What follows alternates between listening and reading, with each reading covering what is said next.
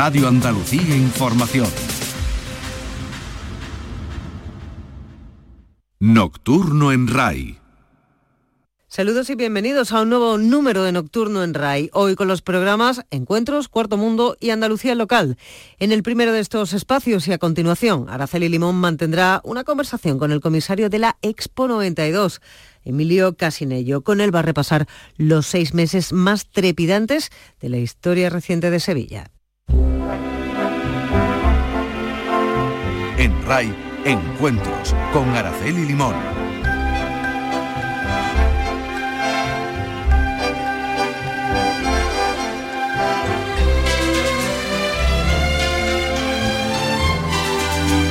Saludos. Se cumplen 30 años de la Expo del 92 y es por eso por lo que vamos a compartir este programa de encuentros con el comisario de la muestra Emilio Casinello.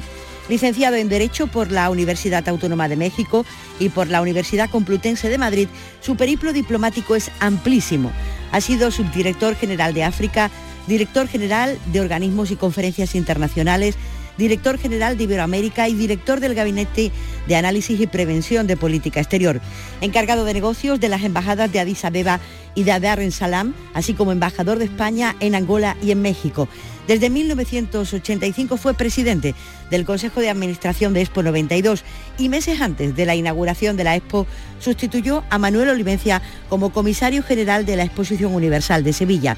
Tras la Expo fue nombrado cónsul general en Nueva York y finalmente embajador en misión especial para asuntos de América del Norte.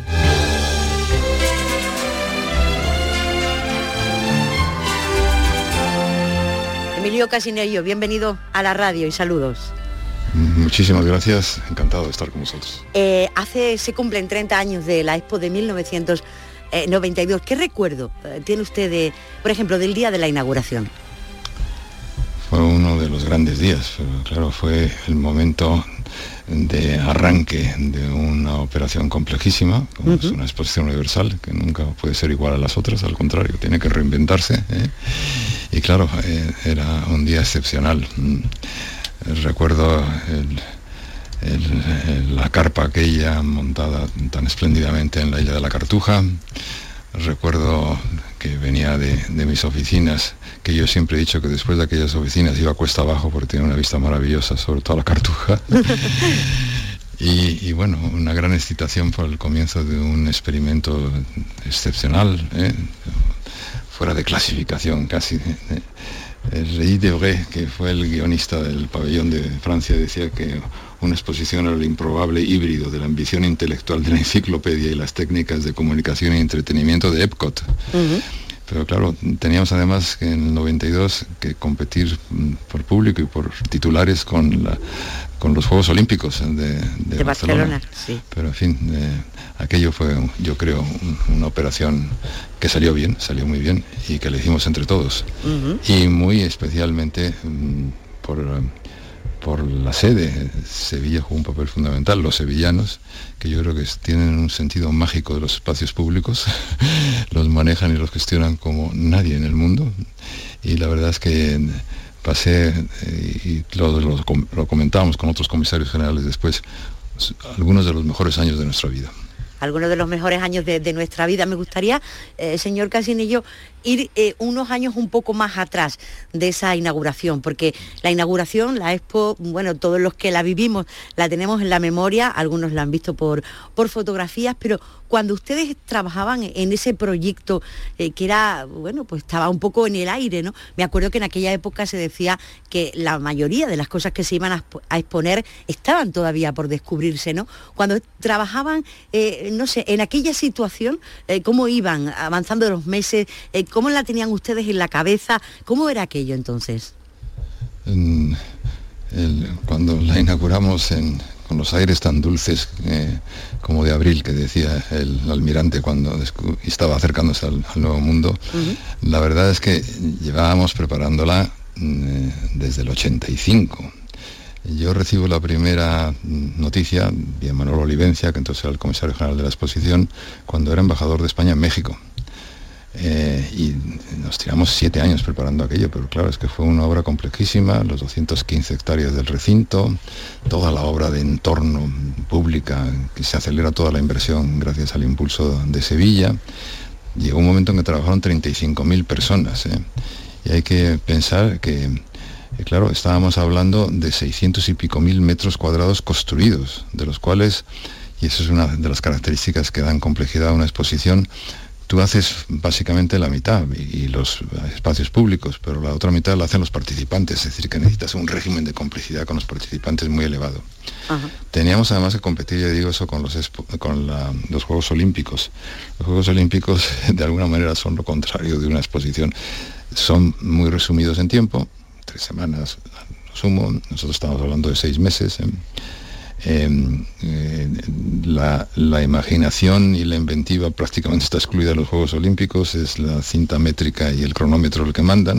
En una exposición tiene que ser la inteligencia creativa, imaginativa, eh, de alguna manera mm, rompedora. Eh, estamos hablando eso de, inventiva en cuanto a la asimilación de la escultura global, la asimilación de la escultura de los otros y la exposición tenía eso, un afán, mm, aparte de entretenimiento pedagógico, eh, aceptar la idea de culturas distintas, diferentes, aceptar al otro.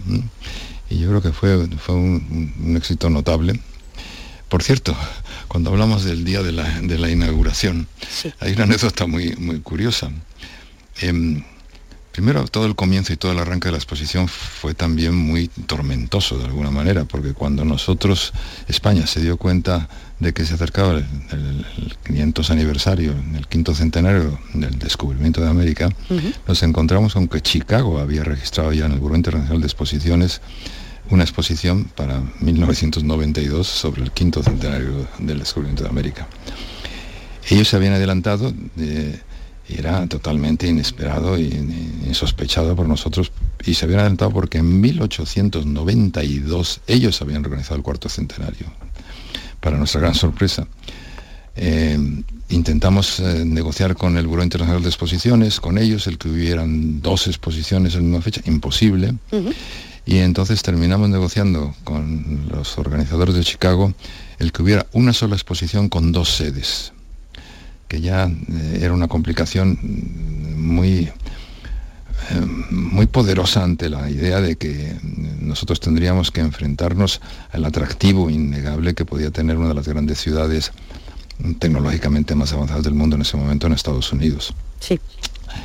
Em, em, empezamos eh, intentando ajustarnos nosotros a un calendario que estaba ya prefijado. Yo recibo, ya digo, la noticia en 1985 que me llama Manuel Olivencia y me dice, oye, acabo de hablar con el presidente de gobierno hemos pensado que la operación de captación de participantes internacionales en la Expo de Sevilla, que ya por fin hemos confirmado lo de la doble sede, em, te incorporarás tú eh, para llevar toda la gestión de todas esas relaciones internacionales, captación de participantes internacionales viene por lo que yo llamaba el atajo, irónicamente el atajo de Sucuba.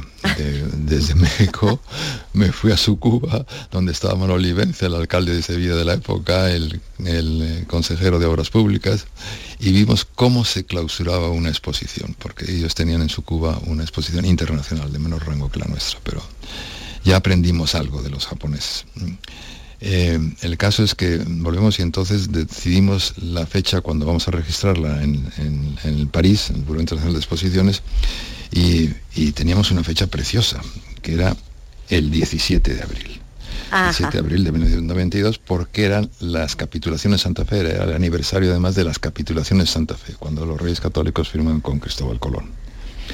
Y bueno, estábamos tan tranquilos en el 80 y, y seis, yo creo que era. Sí. Y de repente hay un artículo de Antonio Burgos en el ABC. ¿Te conoces la historia? ¿Te conoces la, anécdota? Tuvieron que cambiar el día de la inauguración porque era Viernes Santo. Exacto. Entonces la columna de Antonio Burgos decía Viernes Santo 1992. Dice el rey de España, dice, me tengo que ir pronto a la cama porque mañana empiezo muy temprano inaugurando una exposición universal, además de la madrugada. Y claro, miramos el calendario y nadie se nos había ocurrido mirar el calendario y, el 17 de abril de 1900 que hubieran sido exactamente además los 180 días, 180 días que están prefijado para una exposición universal, efectivamente el 17 de abril caía en Viernes Santo. una de las pocas razones por las cuales te podían cancelar el registro de una exposición era alterar la fecha. Nos tuvimos que ir corriendo a París, de acuerdo aquella entrevista con la secretaria general, que tuvimos la suerte de aquella secretaria general que era muy ordenancista, había estado en una Semana Santa en Sevilla. Por cierto, nos costó una anécdota. Dice, yo conozco un amigo mío indio que dice, ah, sí, Sevilla, ese pueblo donde sacan a pasear las, las, vírgenes por las calles. Pero ella sabía lo que era una, una, Semana Santa en Sevilla. Y entonces, como es, dice, no, no, no lo vamos a plantear formalmente como cambio de fecha sino al clausurar la próxima Asamblea General, yo digo, por cierto, ha habido una mínima alteración de fechas, si en lugar de un viernes es un lunes de exposición, y no admitimos, es decir, y lo pasamos sin, sin plantearlo ni someterlo a, votaciones. Y así se hizo. bueno, menos mal que entonces empezamos. Pero digo eso, fue larguísimo. Fue complicado. Usted, eh, como ha contado, era el responsable del área internacional de la Expo y en julio de 1991, a nada, a nueve meses de la inauguración, sustituye a Manuel Olivencia como, como comisario. ¿Cómo fue aquello, señor Casinello? Pues fue, fue, muy traumático personalmente para mí. Manuel Olivencia era un viejísimo amigo, era el rector del César Carlos, el Colegio Mayor César Carlos, y yo no sé si sabe usted también, no sabéis mi, historia complicada, es decir, yo he estado en el exilio mexicano, 18 años, había vuelto y cuando volví a España, donde convalidé estudios en la licenciatura de Derecho, Max Out decía que uno es de donde se hace el bachillerato. Bueno, pues yo hice primaria, bachillerato y universidad en México. Entonces al volver, claro, era de, mis amigos iniciales de mi vuelta a España, con lo cual tenía un especial afecto, aparte de que era una persona excepcional, extraordinaria, encantador, eh, verdaderamente encantador. Y, entonces me llama y me dice eso, que me ocupara yo. Nos cambiábamos de alguna forma las responsabilidades. Él estaba en Sevilla sobre el terreno y él entonces iba a hacer el seguimiento sobre el terreno de toda la ejecución de obras y de organización de logística, mientras yo me ocupaba del área internacional, que en realidad era parte de los cometidos asignados al comisario general. Sí. Pero claro, yo entonces tenía mm, el despacho en, en Madrid, que era donde había que contactar las embajadas, desde donde entraban y salía la gente en el aeropuerto internacional, desde donde se organizaban los viajes. Me hicieron además comisario general de Vancouver para empezar ya a aprender el oficio, el métier, ¿eh? en 1986. ¿eh? en una exposición eh, de rango inferior, en, una exposición internacional no universal, sobre turismo y viaje. Entonces, tenía una relación, como la Olivencia, me había traído, revisando, revisando papeles, veo aquí fotos de Manuel Olivencia y yo que le díamos la vuelta, varias veces la vuelta al mundo. Pues en unas ocasiones viendo al Papa, en otras con Mario Suárez, sentados, en otra en Nueva York que nos había invitado al Metropolitan a una cena el presidente de México.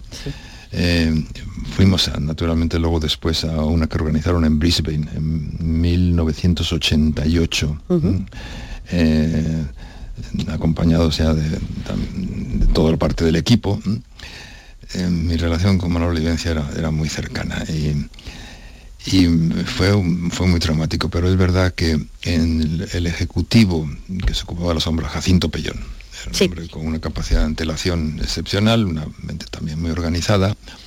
Manuel Olivencia era un gran jurista y eh, algunas veces eso eh, había una cierta, no una cierta, constante fricción muchas veces por, por cómo se computaban tiempos, plazos y procedimientos. y, y llegó un momento en el cual Jacinto Pellón, que todo el mundo partía del supuesto que lo habían puesto Moncloa y eh, Felipe González porque había sido em, eh, compañeros universitarios, pero, pero no, Jacinto Pellón lo encontré yo, lo contraté yo. el, lo que pasa es que era un tío realmente excepcional, que salía de, la empresa privada, de Dragados, y no había sido fácil encontrar a un ejecutivo que realmente mm, pudiera trabajar en una obra tan compleja a plazo fijo Mm, totalmente rígido. Y había sus más y sus menos. Había un comité de dirección que yo llegó un momento que decía que era casi como ir al dentista, con perdón, me estoy acordando de ello. Y hacía de mediador y unas veces, pues eso, creía que tenía razón Jacinto, otras veces creía que Manolo Olivencia tenía razón. y tenía yo esos equilibrios eh, complicados. Y de repente me llamó el vicepresidente de gobierno y me dijo, mira, eh, ya había habido un incidente antes importante en el cual habíamos conseguido arreglarlo.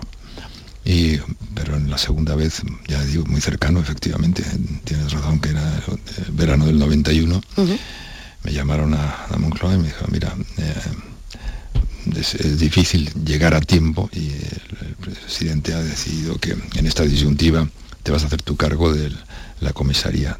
Te conocen ya todos los participantes, has tenido contacto con ellos, las relaciones muy operativa es, es, es importante no vamos a buscar alternativo, decir que Jacinto Pellón, que era el consejero delegado de la sociedad estatal, yo sí. había sido inicialmente el presidente de la sociedad estatal, toma tu puesto como presidente de la sociedad estatal y tú pasas a comisario.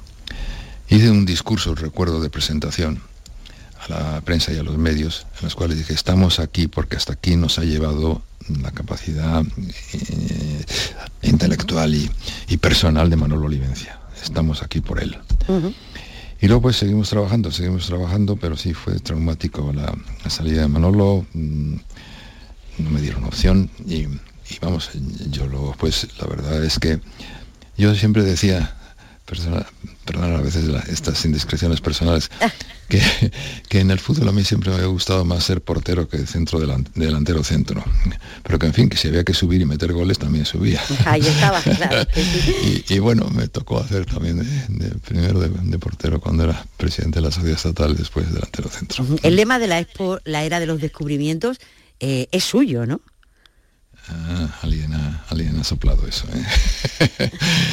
de las cosas que me precio en mi vida profesional o de, de, en un momento dado, de un momento de, de, análisis y de satisfacción en cuanto a resultados, es que cuando yo llego, el, la exposición universal era la, la, era del descubrimiento. Sí. Inmediatamente mmm, nos, me di cuenta, mmm, mi pasado es americano. Eh, un, un, poeta de, menor de la generación del 27 exiliado también en México decía que los españoles que habíamos estado exiliados en México teníamos otro tanto de mexicanos y yo tenía otro tanto de americano también. Sí. Entonces me di cuenta que aquello iba a crear problemas. Había un gran historiador, sobre todo de la época, tiene una obra de referencia que se llama La historia de los vencidos, la versión de los vencidos de León Portilla, en uh -huh. México. Dijo, oye, esto es un motivo de roce Octavio Paz ya había dicho en, en, México que entre España y México había una historia de encuentro, de desencuentros y que había que buscar la historia de reencuentros que se había encontrado parcialmente precisamente con el exilio republicano. Y León Portilla decía, vamos a hablar mm, de, de encuentro, encuentro de dos mundos, en lugar de descubrimiento, que implica de alguna forma un cierto paternalismo condescendiente de unos frente a otros. Y entonces yo, me pareció inmediatamente que la solución era muy simple, muy sencilla, es decir, en lugar de hablar la era, la era de los descubrimientos. Y la verdad lo que hacíamos era el gran homenaje eh, en, a, a, la inteligencia eh, y, a la inventiva, a la imaginación y a la inteligencia, al reto de reformar, de renovar, de, a, de avanzar hacia un futuro desde, desde los pasados eh, comunes. Uh -huh. Y y la verdad es que, funcionó muy bien. Funcionó bien. Estamos compartiendo hoy estos encuentros con Emilio Casinello, el comisario de la Expo de 1992. ¿Estaban ustedes cuando preparaban la Expo, señor Casinello, muy centrados en, en la seguridad, fundamentalmente en la ETA? ¿Mm? Eh, ¿Se imaginaban entonces o se podía imaginar alguien entonces eh, que, bueno, 30 años después la ETA ya, ya no existiría? La verdad es que no, es decir, que era efectivamente una de nuestras grandes preocupaciones. Ah, eh, eh, hablábamos con, con frecuencia eh, muy, muy renovada mm, con todos los, el Departamento de Seguridad, el Ministerio de Gobernación, de Interior de la época, su secretario, y nos aconsejaron que tenía que haber una visibilidad de ciertas garantías de seguridad, sí. incluyendo mmm, gente en los, en los terrazas de los pabellones. Y uh -huh. hubo una de las puertas que pusieron una tanqueta. Y yo decía, hombre, esto es muy disuasorio, es decir, que esto inquieta a la gente. Y dice, no, no, al contrario, eso crea una reacción. Oye, al final la puerta de la tanqueta fue una de las más populares y, y, la gente entraba por allí porque era parte de la diversión enseñar a los niños la tanqueta que estaba en la puerta. Pero la verdad es que no nos podíamos imaginar, eh, todos lo hubiéramos deseado que hubiera sido antes, más pronto y con menos víctimas inocentes. Es una de las etapas negras de nuestra historia. Por cierto, claro que todo, a todo esto la seguridad y, la operación está en, general, que estamos hablando eso de, de 215 hectáreas, de 630.000, 660 y tantos mil metros cuadrados construidos, 44 hectáreas, por cierto, de parques y jardines, 9 kilómetros de pasillos de pérgolas refrigeradas. Por cierto, 80.000 personas pudieron visitar la esponcilla de ruedas, eh, que también fuimos unos pioneros. De la accesibilidad. Cosas, de la accesibilidad. Y, y consecuente ya y conscientes de la crisis climática. Pero todo eso, aparte de eso, los 10 pabellones temáticos fantásticos, maravillosos, el único recuerdo negro de la historia de la Expo mío es el, la quema del pabellón de los descubrimientos. Aquello fue catastrófico, dramático. Y ese... decía Carlos Pellicer, que es un, poeta mexicano, también decía que toda conmemoración tiene algo de mm, vender recuerdos y comprar olvidos.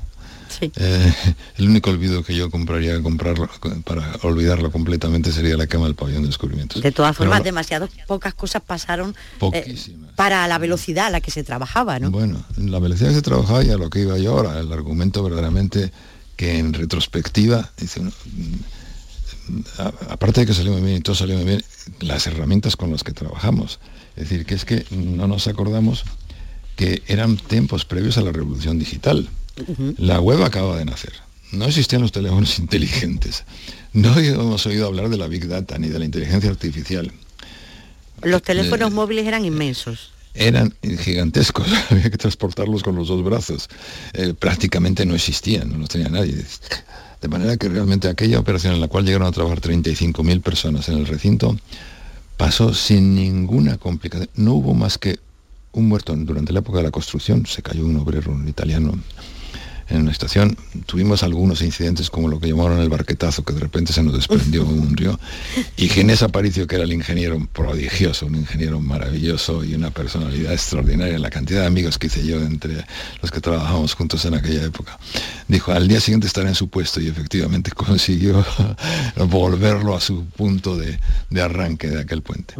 Eh, se, cayeron también en el, Teatro de la Mestranza. Sí, el escenario. Se subieron al escenario demasiada gente pero digo, mm, tuvimos un récord de seguridad excepcional. Se perdieron muy pocas personas. ¿Por qué? Porque teníamos una señalización especialmente bien diseñada, bien planteada. En Osaka se perdieron 10 veces más personas. Aparte de que había una cosa eh, que, eh, hizo de la Expo de Sevilla, que se fue declarada la exposición del siglo. ¿eh?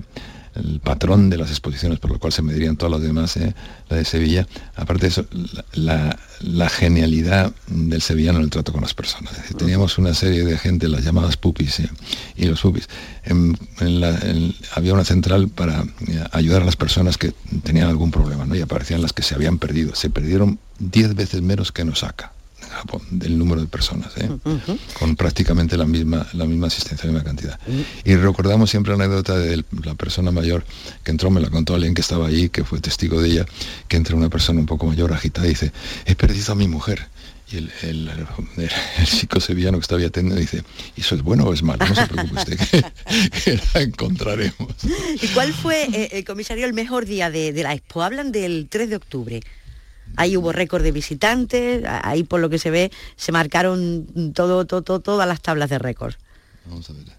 Eh, efectivamente, el 3 de octubre, que era un segundo día de Portugal, una enviada al Papa, decían, eh, fue un... Bueno, pero vamos a ver, los grandes números de la Expo son también, mm, eh, vistos en retrospectiva, yo me quedo también algunas veces casi sobresaltado pensándolo, es decir, que 42 millones, ¿no? 42 millones de visitas, ¿eh? de los cuales un número muy alto para el entorno, que es relativamente débil comparativamente demográfico, con un porcentaje muy alto de, extranjeros.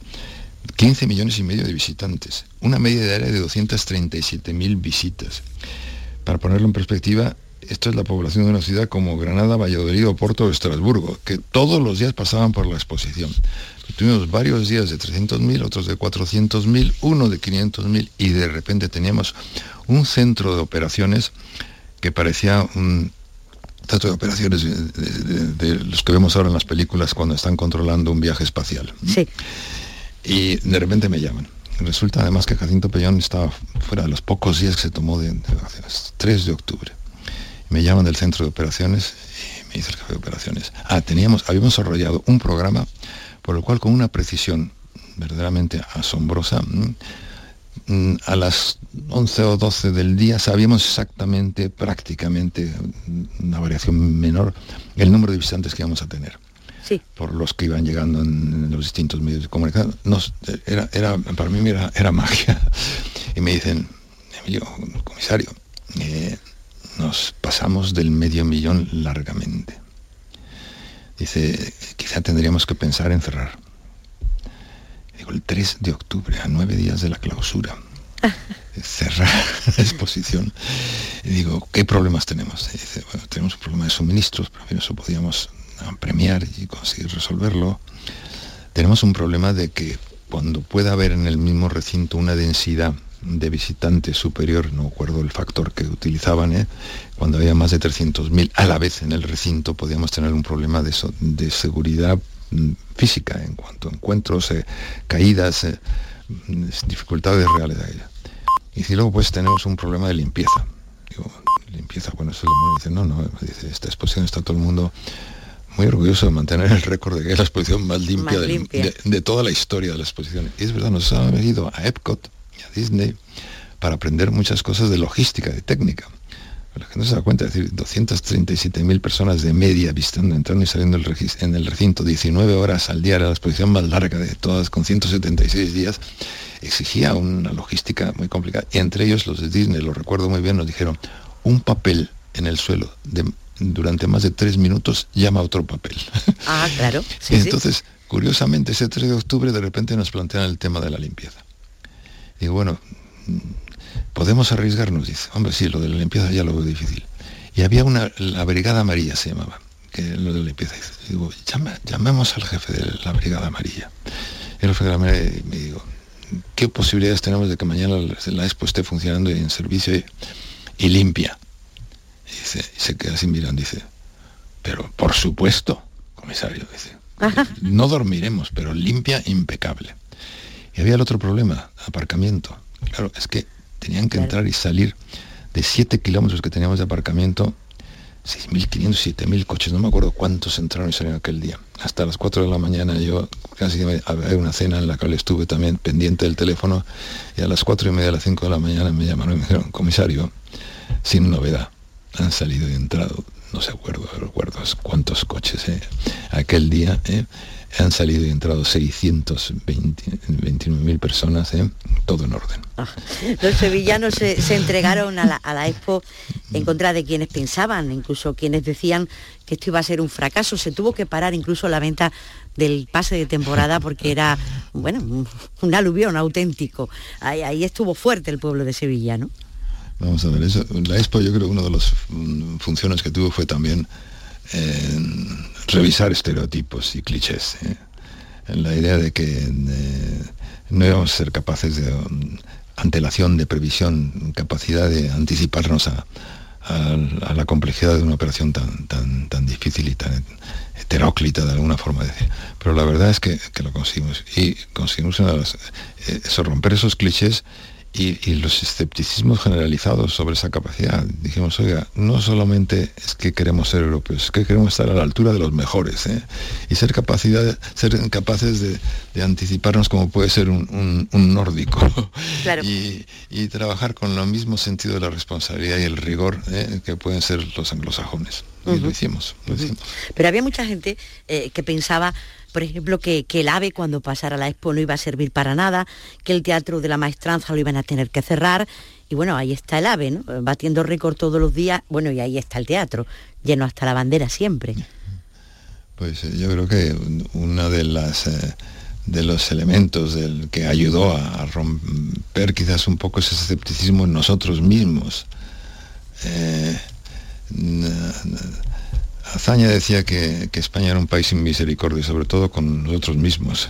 Nosotros hemos vivido con, yo creo, con excesiva intensidad la idea de nuestros eh, eh, defectos. ¿eh? Yo creo que eso hay que revisarlo y, yo creo que la Expo, una de las funciones que tuvo fue revisar esos, eso es el sentido trágico de la, de la, vida, en el sentido de, de cierta inferioridad, pensando en nuestros cataclismos históricos.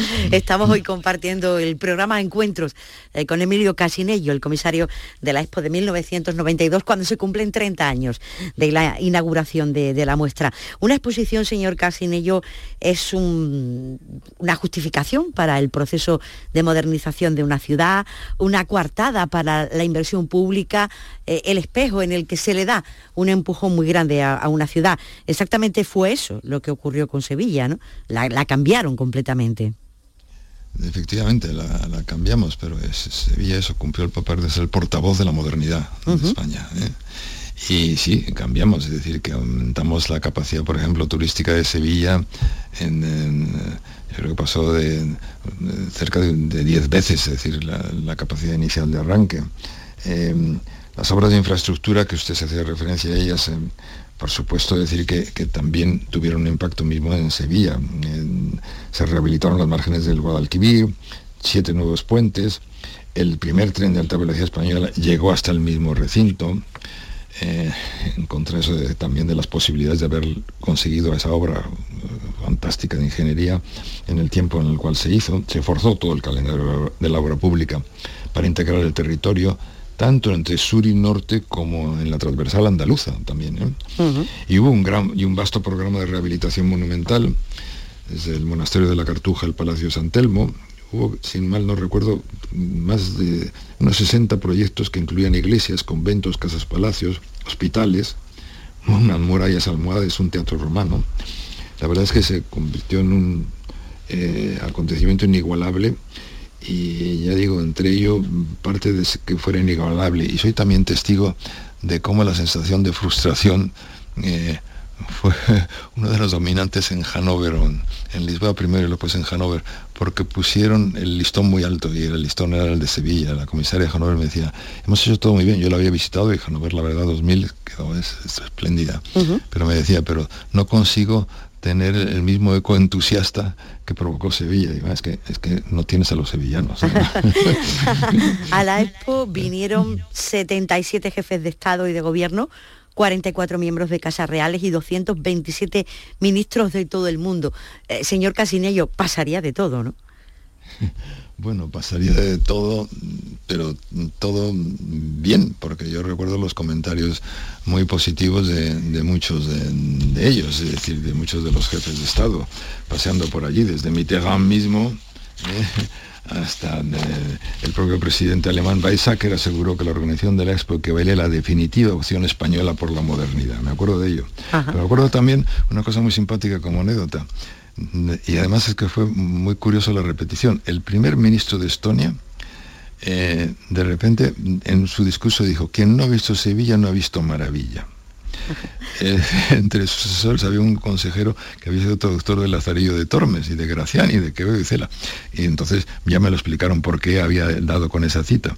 Pero mi sorpresa fue oír a pocos días de intervalo la misma cita en la boca del primer ministro de Gabón, quien la había aprendido en una escuela primaria en español con unos misioneros españoles y que él reprodujo duplicando el énfasis. Quien no ha visto Sevilla no ha visto doble maravilla. ¿Cuántas cosas pasaron en el mundo? a nivel político, a nivel de descubrimientos, mientras ustedes preparaban la Expo, países que cambiaron de nombre, que se dividieron, guerras. En, en ese proceso pasó un poco de todo, ¿no? Bueno, que efectivamente la Expo de Sevilla fue la primera Expo de la posguerra fría. ¿eh? Eh, decía José Piqué, es ministro y ahora trabajo yo con él, dice, parecía que la historia se recicla en sentido inverso, no se repite pero rima. Pues la Expo sevillana sucedió en los años en que el panorama internacional realmente transitó por sacudidas casi bíblicas. Cayó el muro de Berlín, implosionó la URSS, la URSS, el pabellón de la URSS iba muy avanzado y tenía URSS tuvieron que cambiarlo poner Rusia, naturalmente.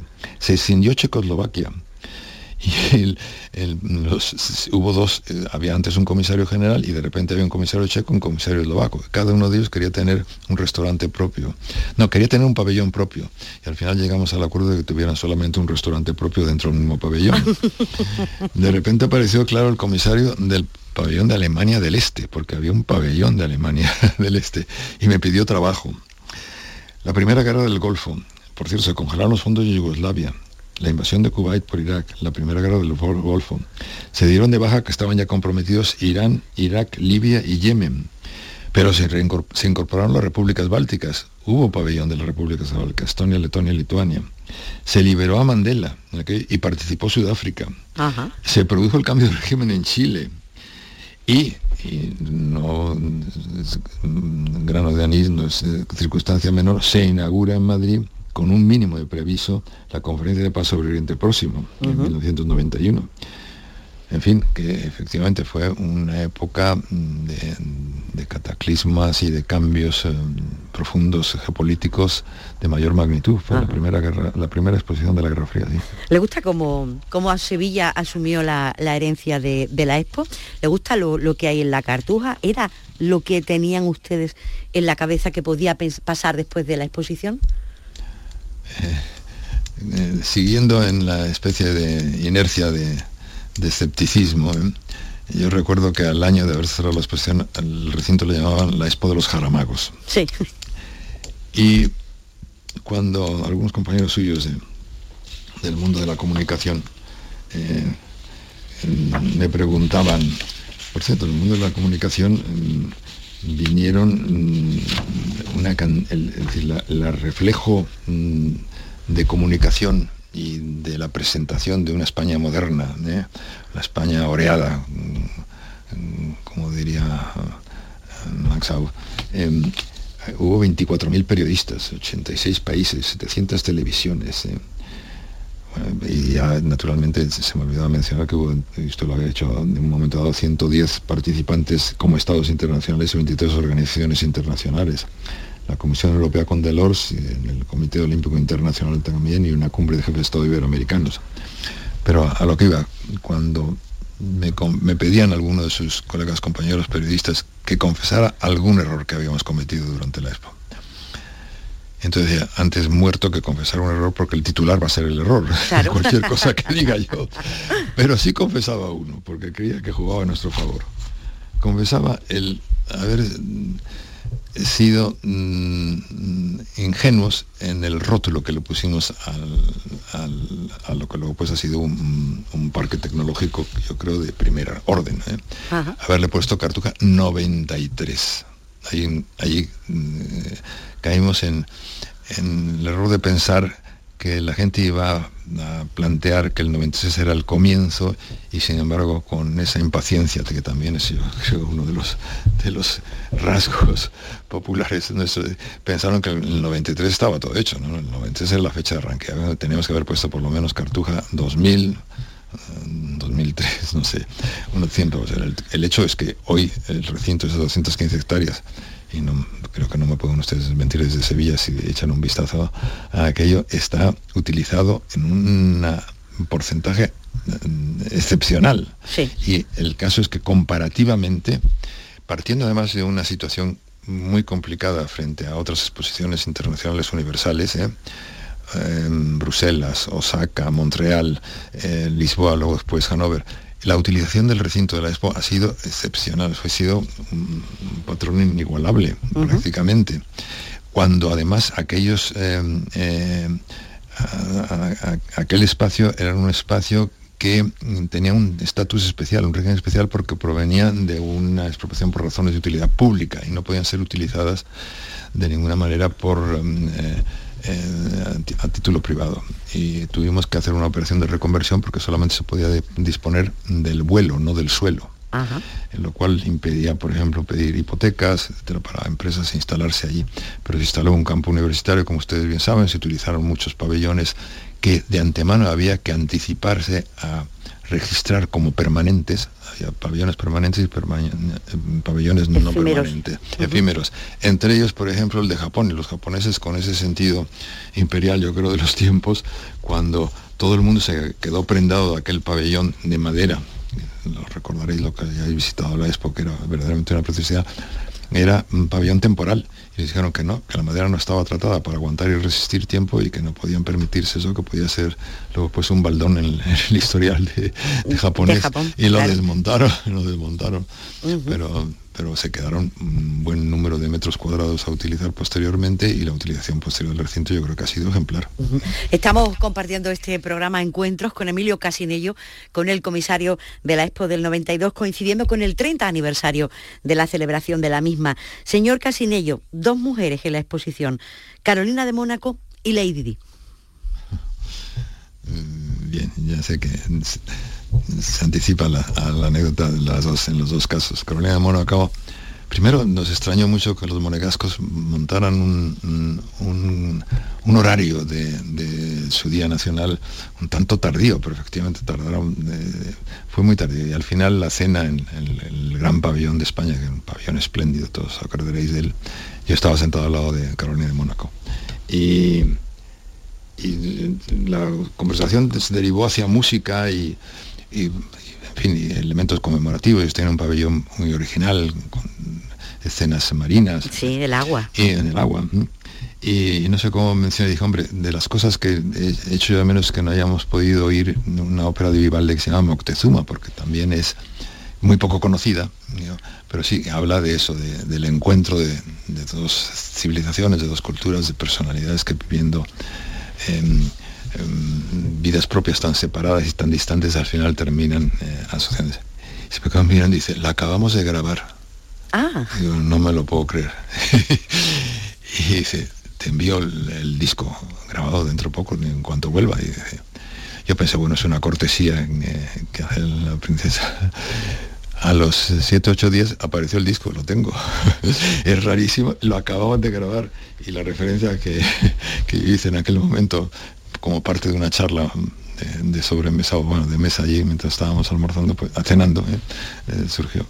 Lady D. Lady D, eh, ya las relaciones obviamente no eran las mejores posibles, por decirlo suavemente, finamente.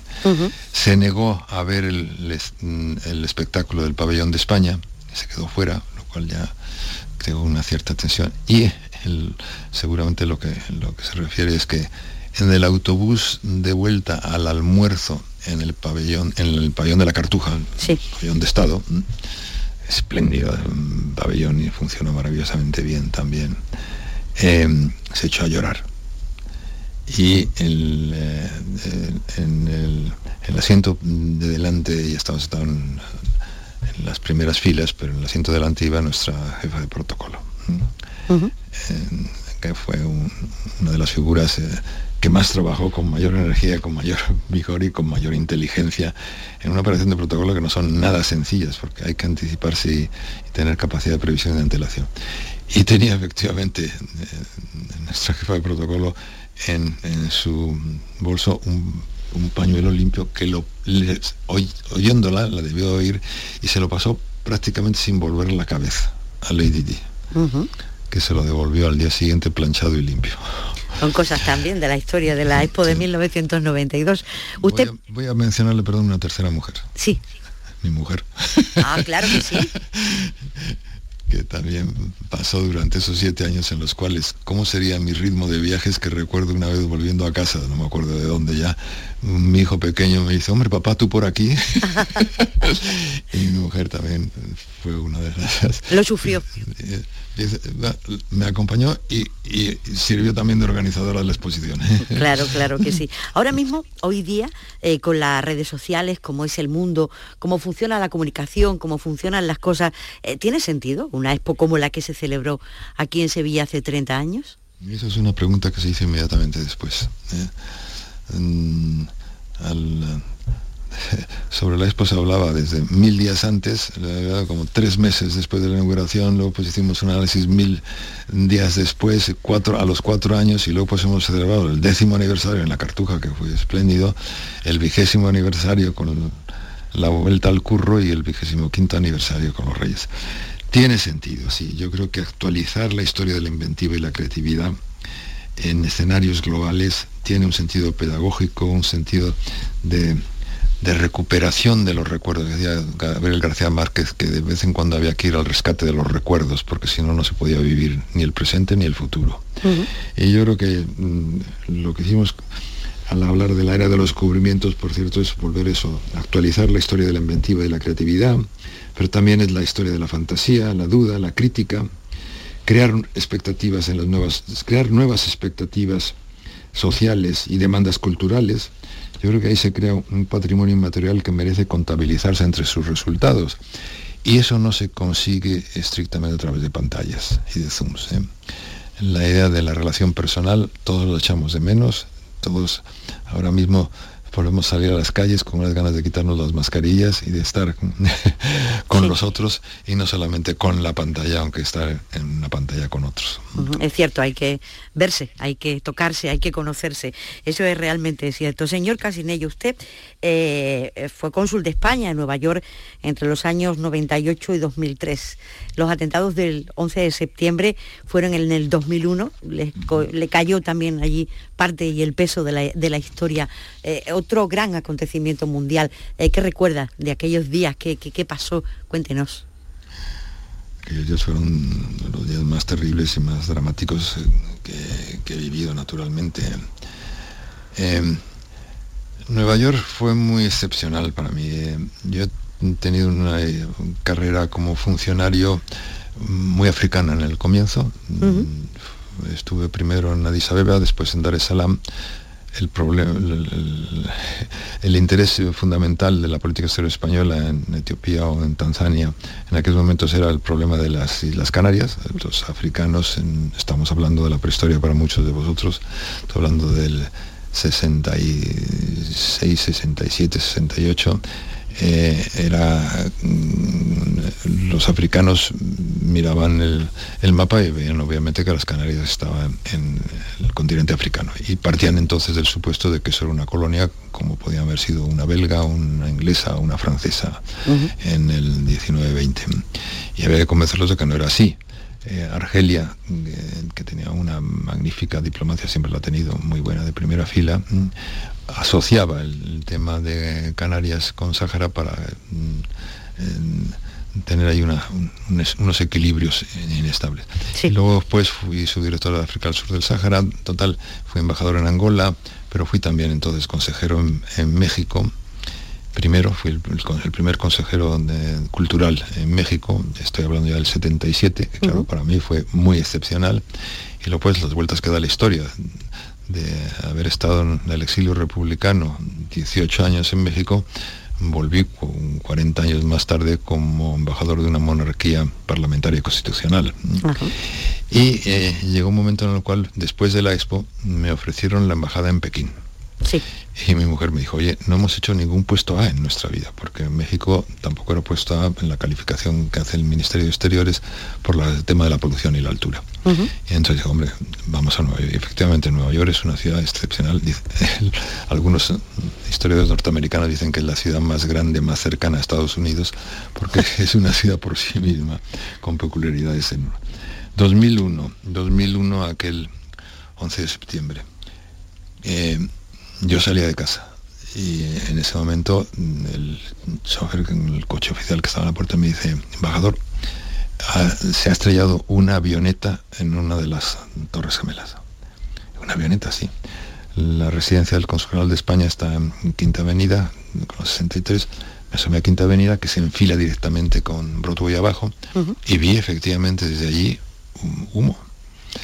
Eh, pensé que, cosa tan extraordinaria y tan tan torpe por parte de, un, piloto. de un piloto estrellarse en las Torres Gemelas.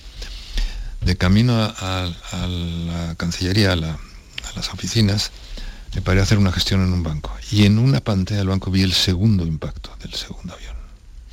Entonces, aquello ya, obviamente, salimos corriendo hacia las oficinas y subí preguntando inmediatamente a todo mi equipo, el personal, la hora en la cual abrían la plataforma de observación de la Torre Norte. porque eh, obviamente seguro, dadas las fechas, habría turistas españoles. Claro. Y me dijeron nueve y media.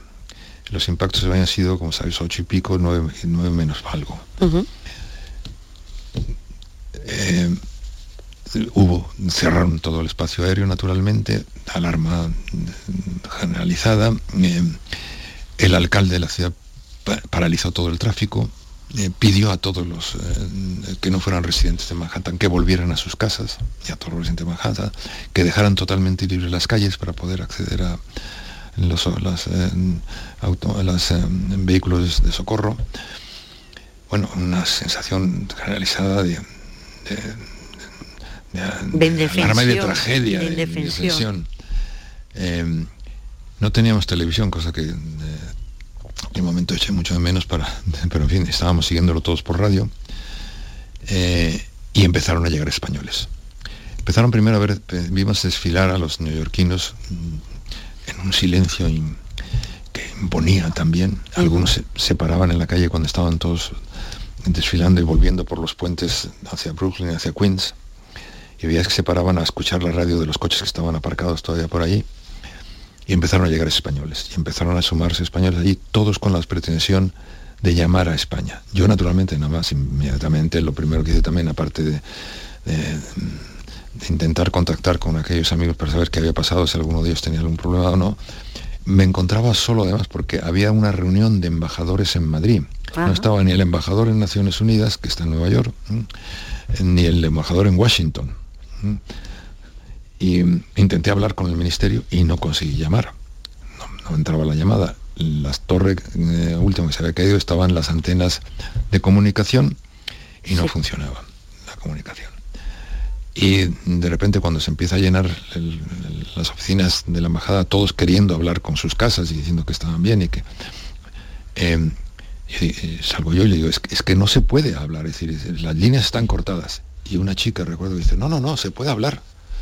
Digo, ¿cómo que Lo he intentado varias veces. He intentado hablar oficialmente con mi Ministerio y dice, em, si llama usted a, cobrar, es decir, a, cobro revertido, a cobro revertido, España Directo, yo creo que no me acuerdo cómo se llamaba aquel aquel aquella estación de España Directo, creo, a cobro revertido, funciona. Digo, no puede ser. Dice, pruébelo. Lo pruebo y hablo con la oficina de información diplomática y me sale efectivamente la llamada. Y a través de eso de cobro revertido pudimos empezar a hablar y conectar. Fue aquello muy, muy dramático, muy trágico, ver llegar toda aquella gente, muchos de ellos acababan de, despedirse de, su hotel con sus maletas, otros llegaron andando mucho más tardíos y eran los que se habían quedado, cuando yo me había quedado preocupado por los que podían haber subido al mirador de la, de la torre, sí había llegado tarde el autobús y estaban esperando a subir cuando pasó el impacto y por lo tanto no pudieron. Pero tuvieron que volver andando desde, desde abajo, hasta la calle 58 donde estaba la oficina, los que supieron dónde estaba el consulado. Eh, y en el Centro Internacional de Toledo por la Paz, y tal como está el mundo, señor Casinello, o desde ahí, ¿cómo se ve las cosas que ocurren hoy por hoy en el mundo? Mm, la guerra. Hombre, hombre, eh, complicadas, eh, complicadas. Eh, nadie pensamos que podíamos encontrarnos en un escenario como este, o, bueno, lo pensaron un Kissinger, un Brzezinski, que efectivamente argumentaron que, no había que darle ocasión o, o, poner los, la, ocasión para que pudiera suscitarse una reacción como ha, hecho el señor Putin. De todas maneras, eso no explica ni justifica de ninguna manera eh, la barbarie mm, en que, en que nos hemos en, que, se encuentra Ucrania ahora mismo eh, ante la, guerra eh, organizada e iniciada por Putin. una última pregunta. Eh, ¿Qué hace usted en su tiempo libre ahora que parece que puede tener un poco más? Leía hace un rato mientras preparaba el programa eh, que hacía usted ciclismo, patinaje en línea y submarinismo, ¿eso es cierto? hacía, hacía. Nadie somos... ¿Lo del patinaje en línea es cierto? Sí, es cierto, y patiné muy bien. Eh, yo me hacía el circuito de Central Park, tenía la ventaja que lo tenía a a 20 metros del de, portal de, la casa y empecé a patinar inicialmente nada más llegar y yo creo que tengo ahí un acopio de buena salud que me sirve para poder estar todavía relativamente bien en forma, pero nadie somos inmunes, como decía Calderón, al común desdén de los años. Y ya no patino, por cierto me rompí el fémur en tres partes en la casa de campo patinando, pero luego pues seguí patinando porque Fuster me acuerdo que cuando lo visité en Nueva York dijo, no se te ocurrirá, ocurrirá dejar dejar de patinar. Las ventajas de hacer ejercicio son muy superiores a los riesgos. Pero no, ya no, ya no lo hago, decir, lo hacía, lo hacía, ya tengo muchos años. Pero, en fin, eh, advertirle que sigo siendo el director general del Centro Internacional de Toledo para la Paz y que no tengo tiempo libre prácticamente. Un poco más que es una ocupación a, tiempo completo, ¿no? No, sé, no sé lo que es ocupación a tiempo completo. Un poco más de tiempo que cuando estaban en, la Expo 92 creo que tendrá, ¿no? Bueno, es, eso era imbatible, efectivamente. Eso es que es insuperable, eso es insuperable. Emilio Casinello, eh, comisario de la Expo de 1992, ahora como usted se ha encargado de recordar, director del Centro Internacional de Toledo para la Paz. Ha sido un placer compartir este programa con usted y destapar todos esos recuerdos que hemos repasado. Muchísimas gracias. El placer ha sido mío y efectivamente creo que eh, hay un patrimonio inmaterial que merece contabilizarse entre los resultados de la Expo y, que el error humano, como decía Max Au de Sevilla, hizo mucho por ella. ¿eh? gracias. gracias. Cuarto Mundo es un espacio dirigido a la población penitenciaria y a la esperanza por recobrar la libertad. Un punto de encuentro entre reclusos, familiares, profesionales del derecho y funcionarios. A él se une también una ventana dedicada a la inmigración, desde la información y divulgación sobre este fenómeno. Cuarto Mundo. Los viernes con Juan José Tellez a las 11 de la noche. RAI, Radio Andalucía Información.